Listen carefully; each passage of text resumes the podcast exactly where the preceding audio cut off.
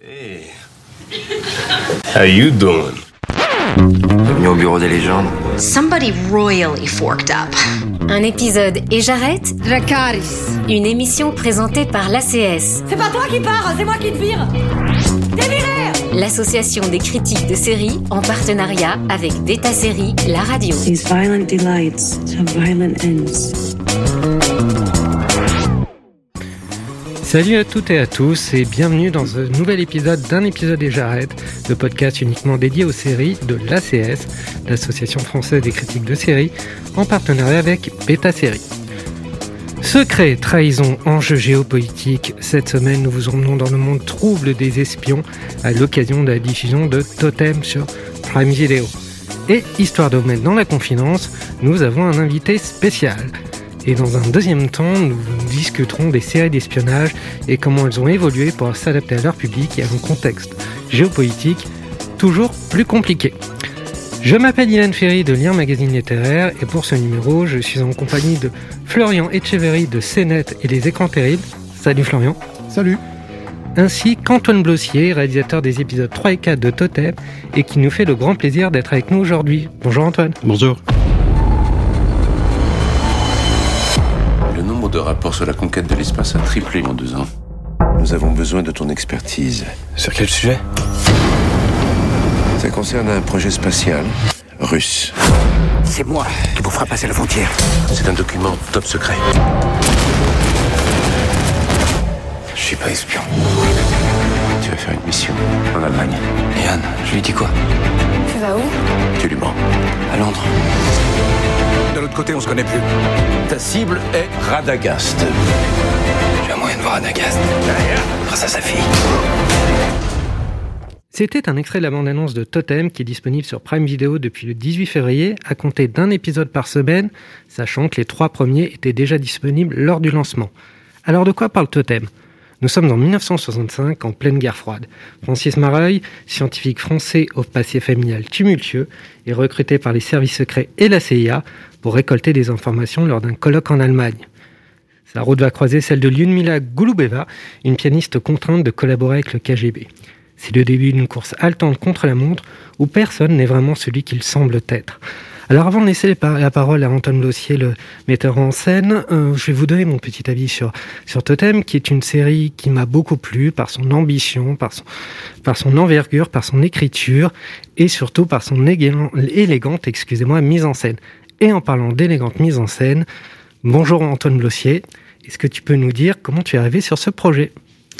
Euh, je suis arrivé sur ce projet par Jérôme Salle, euh, que je connais depuis euh, 5-10 ans maintenant, euh, qui lui avait été contacté par Gaumont pour, pour ce projet-là.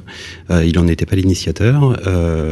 Après, il a posé sa patte dessus et on, se connaît, on se connaissait suffisamment bien.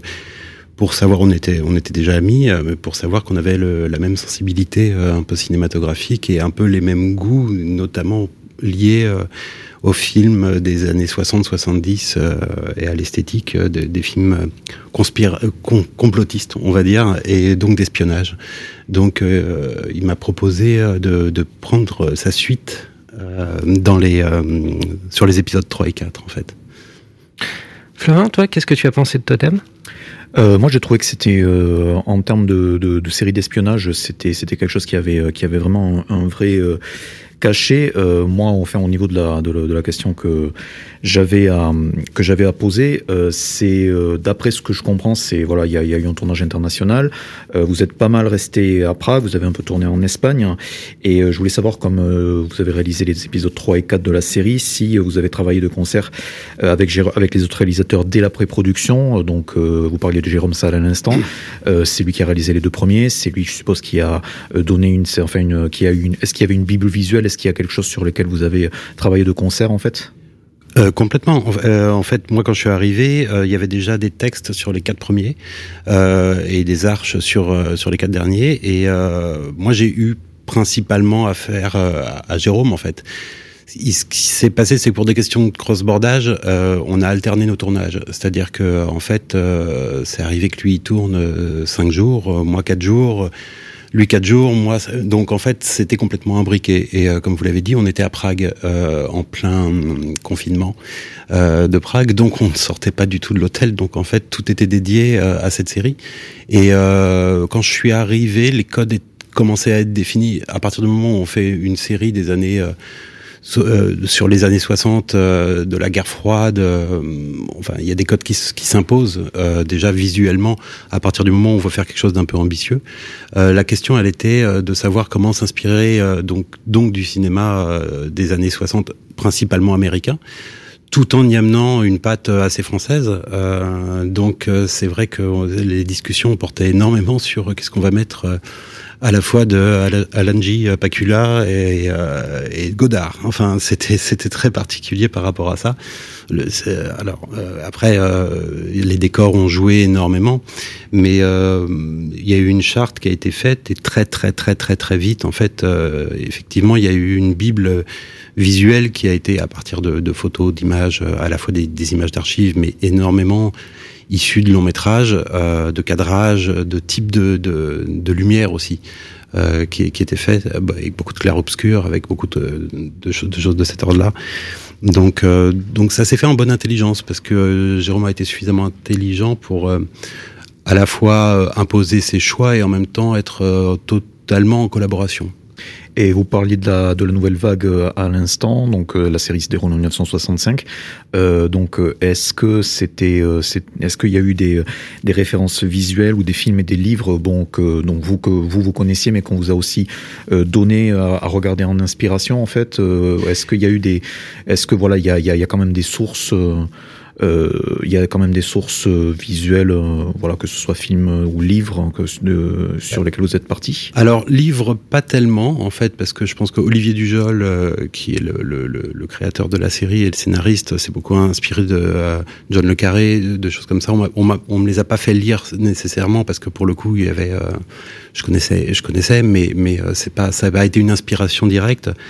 Après, en termes de, de, de choses visuelles, euh, bah justement, Jérôme il est venu me voir parce que je connais déjà les films qu'il euh, vers lesquels il, tendait en fait. C'est-à-dire que euh, ça va de euh, Marathon Man euh, à effectivement Les Trois Jours du Condor, des, des, des films de cet ordre-là où ce qui est assez étonnant, c'est que en fait, on se rend compte que si on va capter certaines choses, on se rend compte qu'il y a énormément de contre-plongées, que ça fait énormément la place à l'urbanisme aussi sur euh, sur beaucoup de choses. Et euh, après, c'était une, il y avait une charte qui était aussi entre les chefs opérateurs euh, qu'il fallait respecter à partir du moment où, où, c'était fait, c'est, c'est, c'est, ça allait. Et puis euh, ensuite, c'est euh, assez simple de suivre une ligne qui est extrêmement esthétique, en fait.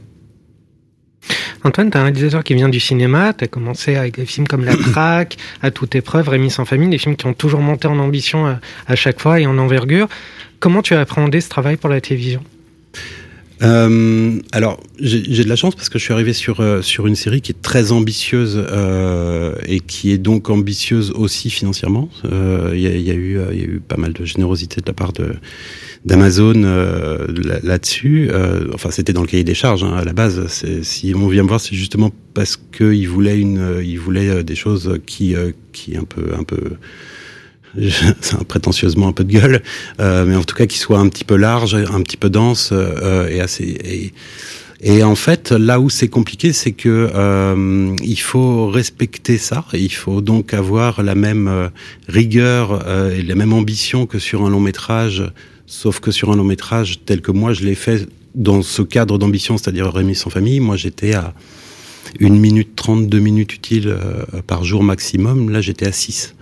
Euh, donc faut tenir ça. Donc la, la, la, vraie différence, elle tient euh, à la préparation, elle tient euh, enfin une préparation extrêmement euh, forte, à aussi faut se tenir exactement à ce qu'on a planifié, à ce qu'on a prévu dessus. Ça veut dire tourner quasiment tout le temps à deux caméras. Faut avoir un steadicammer qui se tient toujours prêt à ce moment-là faut avoir un rythme de tournage qui est deux à trois fois plus rapide, tout, simplement. Après, c'est le, le, le, vrai travail là-dessus. Il est euh, aussi dans le rapport aux comédiens, c'est-à-dire que ça veut dire qu'il faut des, des, comédiens disponibles euh, en amont pour des lectures, pour des répétitions, pour que quand on arrive sur le plateau, toutes les, toutes les questions qu'on peut se poser normalement sur le plateau, en fait, euh, elles ont été faites en amont, quoi. Et du coup, la, la, la prépa, euh, donc avec ce, ce, travail de répétition, ce travail sur les sur les dialogues, c'est quelque chose qui avait été fait euh, avant avant le confinement, enfin avant l'arrivée à Prague. Hein non, ça s'est fait à Prague. C'est ah ouais. que, en fait, le, le, le, confinement a aidé parce que ça ça a permis effectivement et puis ça ça a permis aussi euh, le confinement et le cross-bordage cross -bordage a permis à ce que les acteurs soient présents sur la, toute la durée en fait. Donc ça veut dire que quand, quand un acteur ne tourne pas avec Jérôme, il peut répéter avec moi. Euh, et vice versa en fait. C'est euh, c'est des choses de, de cet ordre-là. Euh, juste pour euh, préciser peut-être ce qu'est que le cross-bordage, tu veux le faire ou... Non, non, je t'en prie, vas-y. Euh, le cross-bordage, en fait, c'est lors de la préparation de plusieurs épisodes, en fait, le voilà, certains, le, le planning de tournage va pas se faire vraiment de, de, la manière chronologique, en fait, donc plusieurs séquences appartenant à plusieurs épisodes peuvent, peuvent être tournées lors de la même journée ou lors de, de jours consécutifs. Et donc ça, c'est fait dans, le, dans un planning de tournage, ça se voit évidemment pas dans le produit final, mais voilà, c'était pour une précision pour nos auditeurs. Est-ce qu'il y a une scène qui a été plus particulièrement difficile à tourner qu'une autre? Euh, euh, Il y, y, a un ensemble de, de scènes. Euh, par exemple, ce qui s'est tourné en Espagne a été euh, compliqué à tourner pour une raison toute bête, c'est qu'au départ on devait tourner au Maroc. On a fait des repérages au Maroc. Ensuite, pour des raisons de Covid, il y a eu euh, le Maroc qui a fermé ses portes. Euh, là, on a eu une chance assez inouïe parce que Amazon a eu les reins solides et la tête sur les épaules pour pouvoir repousser le tournage de plusieurs mois sans savoir si ça allait réouvrir ou donc on a fait des repérages en Espagne euh, également. Et en fait à partir de ce moment-là tout ce qui a été tourné dans cette partie dite Algérie euh, dans le dans l'épisode 3 et 4 dans les épisodes 3 et 4 euh, il y a eu des découpages différents en fonction de plan A décor A plan B décor B avec des adaptations différentes, avec euh, un doublon parce qu'il y avait des équipes au Maroc, il y avait des équipes euh, à Almeria en Espagne. Euh, ça, c'était un, une gymnastique un peu compliquée parce que c'était pas du tout les mêmes interactions forcément, et euh, il y a des scènes qui ont été modifiées là-dessus. Donc ça, ça a été, ça a été assez compliqué. Sinon, en termes de scène pure, il y a une scène de fin de, de, de, de l'épisode 4 euh, qui se passe dans la forêt, qui est une espèce de, course-poursuite de jeu de chat et la souris. Là, il a fallu faire des plans, il a fallu faire, je crois, 45 plans en une journée euh, dans la forêt par moins 22 degrés. Euh, c'est ouais, c'est pas, c'est pas simple, c'est pas simple. On dit que l'une des, grands, l'une des grandes qualités de, de la série, c'est à la fois son, son, ambition, son écriture, mais aussi euh, ses acteurs. Euh, notamment, je pense à José Garcia. Est-ce mm -hmm. que tu nous peux un peu nous parler du, du travail avec José Garcia, qui est là dans un registre euh, qui est assez inédit pour lui Alors ça, c'est l'idée de Jérôme. Euh, je trouve que c'est la meilleure idée euh, de, de, de, de, Jérôme sur, euh, sur, sur cette série en, en termes de casting. c'est José parce que il est à contre-emploi total. je pense que Jérôme. C'est lui qui l'a amené sur le projet. Hein. C'est lui, pas... c'est lui qui a eu l'idée de, de l'amener en fait, de lui proposer. Et, et je trouve que, enfin, je, je trouve ça je, je veux pas dire que j'étais sceptique parce que c'est pas vrai, mais mais euh, mais c'est pas du tout l'image qui renvoie, même s'il a fait le coup près, même si. Et puis c'est un, un personnage assez dur, assez dense, qui va se révéler sur plein de points au fur et à mesure. Je, on va éviter de spoiler les épisodes 5, 7. Et euh, et euh, et en fait, euh, José est un acteur assez physique, extrêmement généreux dans sa façon. De toute façon, c'est quelqu'un de profondément généreux en soi. Mais d'habitude, on a l'habitude de le voir généreux dans l'humour. Et, et c'est quelqu'un qui joue physiquement. C'est-à-dire qu'il a besoin de ressentir quelque chose. Il s'est énormément musclé pour pour la série. Il a mis, enfin, je sais pas, il, il se réveillait à 4 heures du mat pour pour faire des haltères. Enfin, je veux dire, mais c'est pas seulement pour avoir l'air, mais c'est simplement pour pour s'immerger à, l'intérieur et et et José, c'est quelqu'un de tellement physique et qui euh, a besoin de, de, de, s'étendre, de, de bouger, de choses comme ça. Et en fait, le jeu, en tant que réalisateur, c'était justement de le contenir. Et plus on le contenait, euh, plus finalement ça bouillait. Et, finalement ça servait le personnage. Donc c'était un jeu entre, entre lui et nous. C'était euh, et c'était très intéressant. C'était vraiment très intéressant. On précisera que José Garcia joue le rôle du contact de Francis Marcueil, le héros, c'est-à-dire un espion un peu borderline, euh, qui à la fois pour, pour la France et la CIA, qui est plus pour, pour, pour la CIA, qui est officiellement travaille pour SM et qui est un personnage, on va dire, un peu ambivalent. Autre question concernant le, le casting, donc on n'a pas seulement des acteurs français, on a aussi des acteurs russes, américains. Est-ce que tu peux nous parler du travail hein, avec ce casting international? Comment ça s'est passé? Ah, c'était particulier parce que euh, diriger quelqu'un euh, euh, en anglais, alors que sachant qu'il doit jouer en russe, que lui doit l'entendre. Euh, c'est assez particulier parce qu'il y, a besoin de, de des fois d'intermédiaires. Il, il, y avait un, des acteurs russes qui, ne parlait pas du tout anglais, donc il fallait parler euh, en anglais à un traducteur pour qu'il lui traduise. Enfin, c'était euh, et avec, alors les acteurs russes, ils ont cette même rigueur et cette même discipline que les acteurs anglo-saxons, c'est-à-dire qu'ils sont extrêmement précis euh, pour les émotions, pour pour les choses, sur, mais même techniquement, c'est-à-dire qu'ils sont précis sur les marques, sur les choses comme ça. Donc c'est c'est très agréable euh, là-dessus. Ensuite, il y a une, une vraie découverte qui, euh, qui est Vera, qui, qui interprète euh, Ludmilla, qui a un sens de la caméra que j'ai rarement vu en fait, euh, parce qu'elle sait se placer, parce qu'elle sait exactement, enfin, elle sait exactement comment jouer en fonction de si elle est en gros plan, si elle est en plan large, si euh, et, euh, et c'est assez impressionnant. En fait, c'est assez facile de travailler avec eux parce que euh, c'est des gens qui, sont, qui ont une formation théâtrale et une formation à l'image. En fait, c'est vraiment euh, c'est très traditionnel la façon dont, dont, dont, dont ils apprennent ce métier-là. Et euh, donc, donc, on pourrait croire, et en plus, on pourrait croire que ça laisse peu de place à l'instinct, sauf qu'en fait non, ça permet de développer leur instinct. Euh, donc c'est euh, très facile pour le coup. Et puis c'est des gens qui connaissent le texte au cordeau. Euh, non là où c'était plus compliqué, c'est quand on a des scènes très techniques comme la première scène de l'épisode 3 qui se passe au KB1 dans, dans, dans, la, enfin, dans le lancement de fusée et où d'un seul coup il y a des termes techniques en russe et que et que faut pouvoir les diriger et savoir exactement ce qu'ils disent à ce moment-là. Ça, c'est pas simple. Et, justement, j'avais une question euh, par rapport à ça. Euh, ce qui est euh, très étonnant, c'est la, gestion des, scènes les plus spectaculaires. Donc forcément, vu que Totem est une série d'espionnage, on a les scènes de filature, on a donc les faux semblants, on a les trahisons. Donc ça, c'est voilà, c'est les, passages obligés. Mais l'irruption du spectaculaire, je pense notamment à la scène de l'épisode 3 où donc il y a, y a, une scène de saut en parachute où vraiment la caméra ne coupe pas et donc tout d'un coup on est on est propulsé à travers les airs. Euh, là, la scène d'introduction dont, vous venez de parler, c'est une scène où on voit euh, donc le, les, sondes, euh, voilà, enfin interagir entre elles. Donc c'est vraiment des scènes, voilà, en, full full CGI, voilà. c'est des scènes qui ont été faites, je crois, par le studio MPC qui a fait notamment les effets spéciaux de Gravity. en termes de, de post-production, en fait, est-ce que voilà, vous êtes resté jusqu'à la fin pour superviser tout ça? Donc vous avez vu les techniciens de MPC à l'œuvre et comment ça s'est passé pour passer pour justement la scène de son en parachute Est-ce que c'est un mélange d'effets pratiques ou voilà, ou est-ce que c'est C'est un mélange de plein de choses. Euh, oui, oui. Alors ça, non, non, je suis resté jusqu'au bout, jusque vraiment jusqu'à l'étalonnage final, et donc euh, je crois qu'il y a 600 plans en tout euh, de euh, sur toute la série. et c'est vrai que Jérôme et, et, ça se voit, hein, c'est vraiment le c'est vraiment le prix de l'entrée aussi. oui, oui, c'est vrai.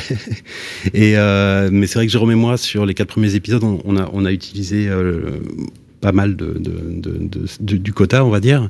Et ce plan parachute, euh, il a été pensé très en amont. Je le, voulais en, plan séquence parce que c'est parti d'une blague au départ parce que euh, parce que le, sur sur l'épisode 1, il y a le passage Checkpoint Charlie où euh, où ça se voit pas, sauf qu'en fait c'est que des fonds verts et, euh, et on a l'impression que qu'on est Berlin Ouest, Berlin Est et c'est c'est très impressionnant.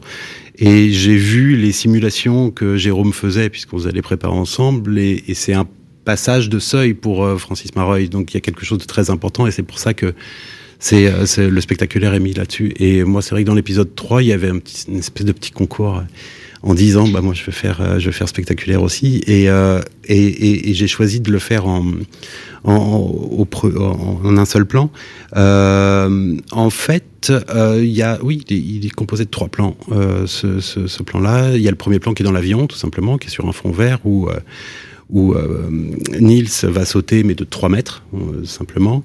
Euh, ensuite, il y a un plan qui est en full CG, c'est le moment où la caméra le suit et où le parachute s'ouvre et où la caméra va faire un, effet de bascule, comme si c'était quelque part comme si elle tombait et que et qu'elle allait être attrapée par son propre parachute. Et ensuite, on se rapproche.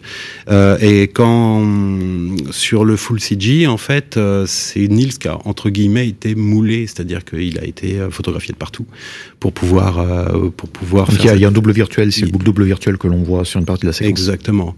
Et ensuite, quand on se rapproche de lui, on l'a mis on l'a mis sur une euh, sur une grue à 30 mètres euh, du sol euh, et on l'attendait. On était entouré de fond vert et on l'attendait avec un steadicam. Et c'est le steadicam qui tourne autour. C'est-à-dire que lui, en fait, il descend vraiment à pic et c'est le steadicam qui tourne autour. Et il y a une il y a, y a, des praticables pour que le steadicam monte et c'est le steadicam qui en fait euh, se, se, recule et alors que ça nous donne l'impression que c'est lui. Et euh, non ça a été le plan euh, le plus long à faire hein, à calculer à faire c'est et on a on a on a longtemps eu peur qu'on que, n'y arrive pas au final. Mais au final il, il marche plutôt bien. Ma dernière question, en tout cas pour cette partie, est-ce que c'est pas trop frustrant de réaliser que deux épisodes? Si, si, si, si. Non, là où, là, là où ça a été frustrant, euh, c'est que euh, euh, Olivier Dujol, donc le scénariste, euh, quand il me racontait, euh, j'avais pas, j'avais pas, j'ai pas eu tout de suite accès au, au, 5, 6, 7, 8, et il m'a raconté certaines séquences en fait, et où d'un seul coup, c'était, j'avais envie de le faire. Quand on voit l'épisode 4 euh, la fin de l'épisode 4 et le début de l'épisode 5, euh, on a forcément envie de faire le début de l'épisode 5, c'est-à-dire qu'on a envie de poursuivre l'action parce que ça commence euh, une seconde après. Il y a des choses de cet ordre-là et puis il y a des choses dans effectivement les 6, 7, 8 qui, qui, qui, qui faisaient envie. Quoi. Bon, mais écoutez, je vous propose de prendre un peu de hauteur et cette fois de parler des séries d'espionnage en général.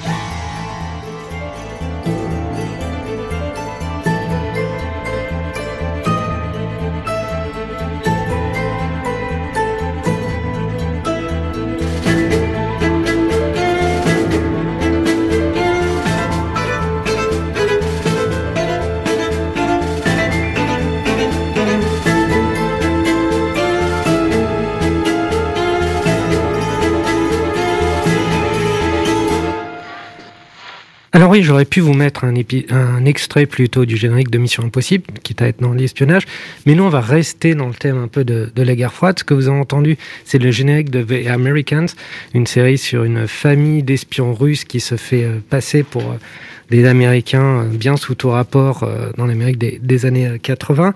Si on a choisi cet extrait, c'est parce que The Americans représente un peu un marqueur dans notre manière euh, d'appréhender la, la, série d'espionnage, de manier la petite histoire à la grande. Euh, Florian, est-ce que tu veux nous en parler un peu?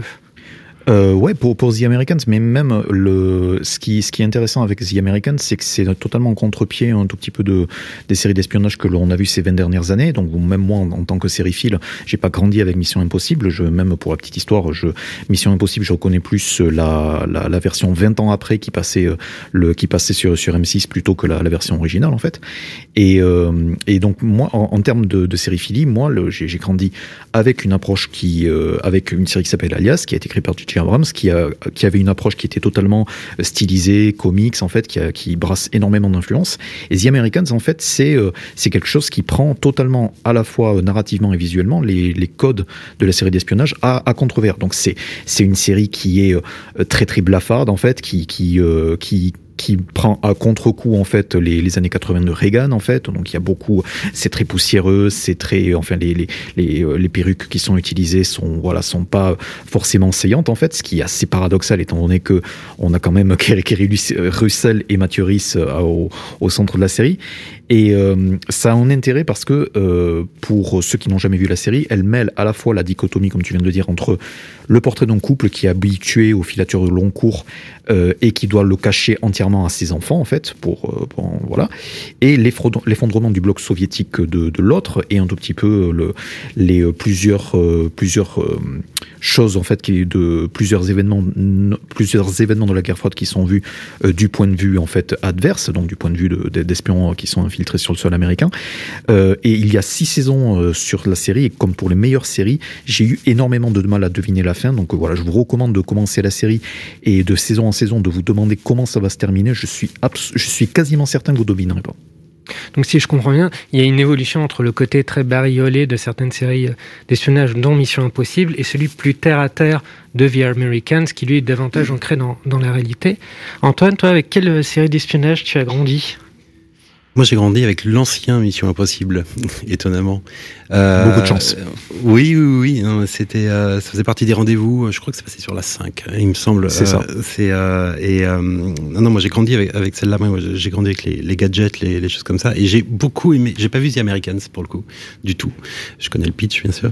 Et, et j'ai, j'ai, j'ai beaucoup regardé Alias. J'ai vraiment beaucoup regardé Alias, qui est complètement autre chose, quoi. Et non, moi je, je, garde un vrai souvenir de Mission Impossible. Le, le tout premier parce que enfin il y avait l'espèce de d'embrication euh, de, manipulation de choses comme ça. C'était toujours le même ressort mais c'était euh, enfin j'aimais beaucoup mais j'avais j'avais 10 ans j'avais 10 12 ans quoi. Du coup, non, Totem, il n'y a pas de gadget, mais il y a de la manipulation. Est-ce que Mission Impossible, est-ce que toutes ces séries d'espionnage euh, qui surfent un peu hein, sur la vague paranoïaque, est-ce que ça a été une influence? Euh, alors sur la vague paranoïaque, oui, mais c'était davantage euh, plus euh, cinématographique qu'autre chose en fait. Hum. C'est avec les jeux de regard, les, plus des, choses de cet ordre-là, quoi. Après, si on revient sur un territoire plus franco-français en termes de séries d'espionnage, nous, notre marqueur, ça a été le Bureau des légendes, qui, euh, qui maintenant fait, euh, fait, fait office de, de, de véritable référence en, la matière. Euh, pour la petite histoire, donc le Bureau des légendes a été créé, on va dire, entre guillemets, par un, par un, expert, par un expert du genre qui est Éric Rochon, qui avait déjà réalisé les Patriotes et qui réalisera un peu plus tard Moebius avec Cécile de France et, et Jean Dujardin, excusez-moi, j'y ai arrivé.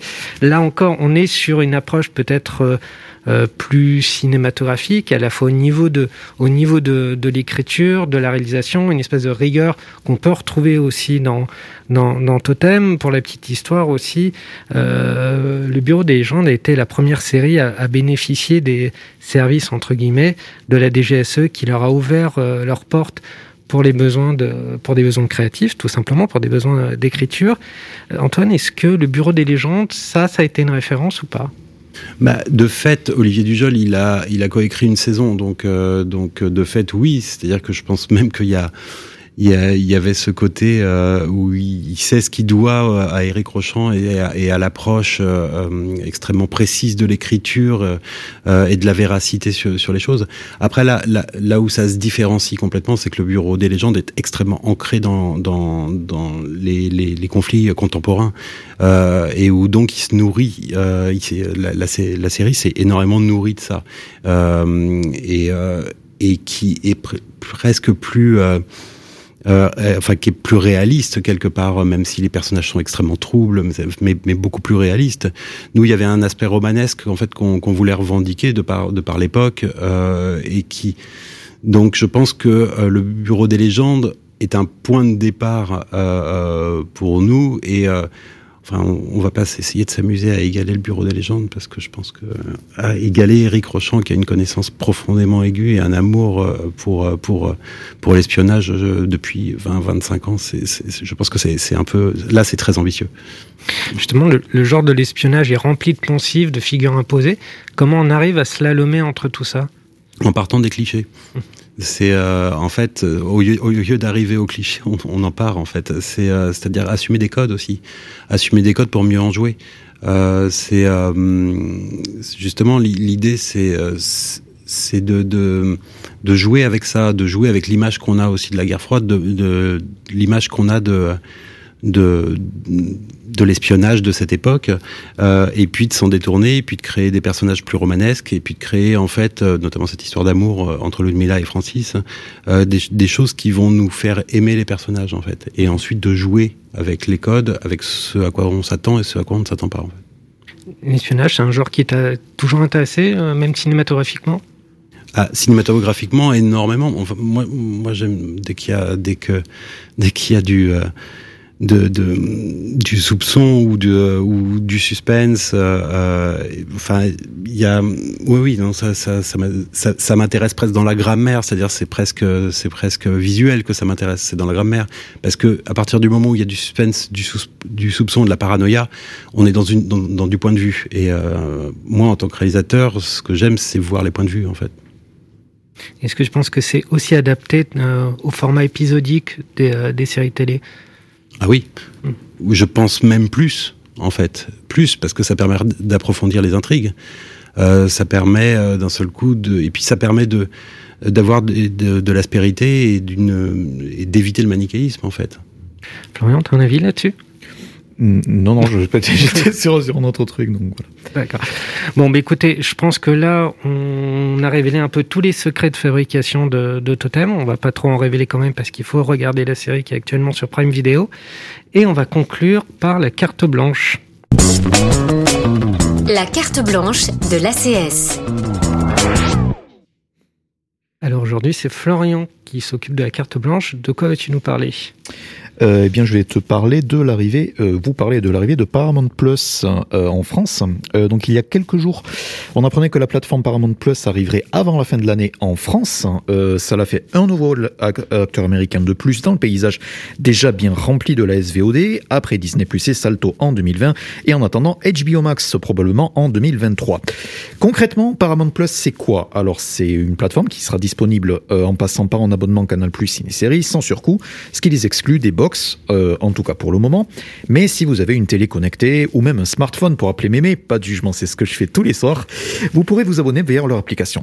Alors, il y a beaucoup de potentiel côté catalogue, hein, le catalogue de Paramount, vu qu'on peut potentiellement avoir l'intégrale de beaucoup d'anciennes séries qui n'ont jamais été sur une plateforme avant. Donc je pense à Cheers, je pense euh, aux experts, je pense à Dead Zone, souvenez-vous. On peut même avoir les presque intégrales de Madeleine de notre enfance, comme les Moquettes par exemple. On ne va pas tout énumérer, il nous faudrait une seconde émission et rien n'est vraiment officiel. Ce qui est certain avec Paramount Plus, c'est que parmi les commandes de séries qui ont été faites outre-Atlantique, on trouve beaucoup, beaucoup de remake et d'adaptation du film euh, tiré du catalogue Paramount. Alors il y a Love Story, il y a Braquage à l'italienne, on va même ressortir de l'hospice Esprit criminel qui a duré 15 ans auparavant, et Frasier qui en a duré 11. Alors tout n'est pas mauvais dans cette idée-là. Dans la course à la nostalgie, Beavis and Butthead, mes petits chouchous, ont droit à une, ont droit à une seconde suite en 20 ans. Et euh, Parker et Stone, les créateurs de South Park, vont pouvoir faire des téléfilms originaux quand ils veulent et comme ils veulent. Alors pour le public français, il n'y a pas forcément de quoi se relever la nuit, à quelques exceptions près, et je ne sais pas trop comment il va accueillir les westerns se situant dans l'univers de Yellowstone, Yellowstone qui actuellement est diffusé sur Salto. C'est sans doute pour ça que dans le communiqué officiel d'annonce de leur arrivée sur le territoire, Paramount Plus met en avant le prestige du catalogue Showtime. Oui, celui de Dexter, celui de Wheat, celui de Californication, qui a été promu depuis plus de 10 ans pendant Canal Plus. Alors, échange de bons procédés, histoire d'anticiper le piratage rampant, c'est Canal qui aura la primeur de la diffusion de Halo, euh, Halo d'adaptation de jeux vidéo connus mondialement qui rentrera au bercail pardon, dans la montagne dès le moment où Paramount Plus arrivera en France. Alors, Paramount Plus, est-ce qu'on en fait toute une montagne pour pas grand-chose? J'en fais beaucoup avec la montagne, désolé. Hein. Ce dont il faut se réjouir, c'est de leur politique de production internationale qui sera, seront disponibles partout dans le monde euh, en, diffusion, en diffusion simultanée. Et les productions commandées, elles ont pas mal de tenues. Alors, euh, Los Enviados, c'est un thriller fantastique avec aux le réalisateur de Dans ses yeux, qui s'appelle José Campanella. Euh, ça tournera autour d'enquêteurs sur des miracles, c'est déjà renouvelé pour une saison 2. Et on aura aussi pas mal de séries coréennes accessibles en large public grâce à un accord avec CJENM. Alors, CJENM, c'est un tout petit peu euh, toute proportion gardée, les Gaumont de, de Corée du Sud, c'est un des plus gros producteurs et diffuseurs du pays. Certes, Netflix a un grand nombre de séries coréennes qui sont diffusées déjà en quasi direct, mais euh, elle les noie dans le reste de ses sorties hebdomadaires. Et là, Paramount Plus a une vraie opportunité d'affirmer son virage premium en mettant réellement en avant des séries du monde entier, vraiment du monde entier. Donc c'est celui de dire oui, on a Bob l'éponge, oui, on a la 25e saison de Dexter, mais n'hésitez pas à découvrir l'ambition d'une série comme Yonder. Alors Yonder, c'est par exemple, euh, donc le pitch, c'est un espace qui est créé pour que les morts puissent continuer à vivre en uploadant les mémoires de toute une vie sur un serveur. En gros, c'est comme Upload, mais en sérieux.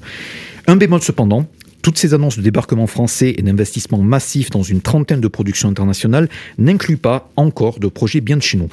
Il faudra donc attendre plusieurs mois pour savoir quelle sorte de série Paramount Plus peut commander pour le public français. C'est la fin de ce numéro d'un épisode et j'arrête le podcast de l'ACS en partenariat avec Beta Série. Merci à Florian Cheverry et Antoine Lossier pour sa participation. On se retrouve dans deux semaines pour un nouveau numéro. D'ici là, n'hésitez pas à nous mettre 5 étoiles ou un petit commentaire, ça nous fera chaud au cœur. Et promis, on ne gardera pas ça secret. Un épisode et j'arrête, une émission à réécouter et à télécharger sur Beta Série, la radio et sur tous les agrégateurs de podcasts.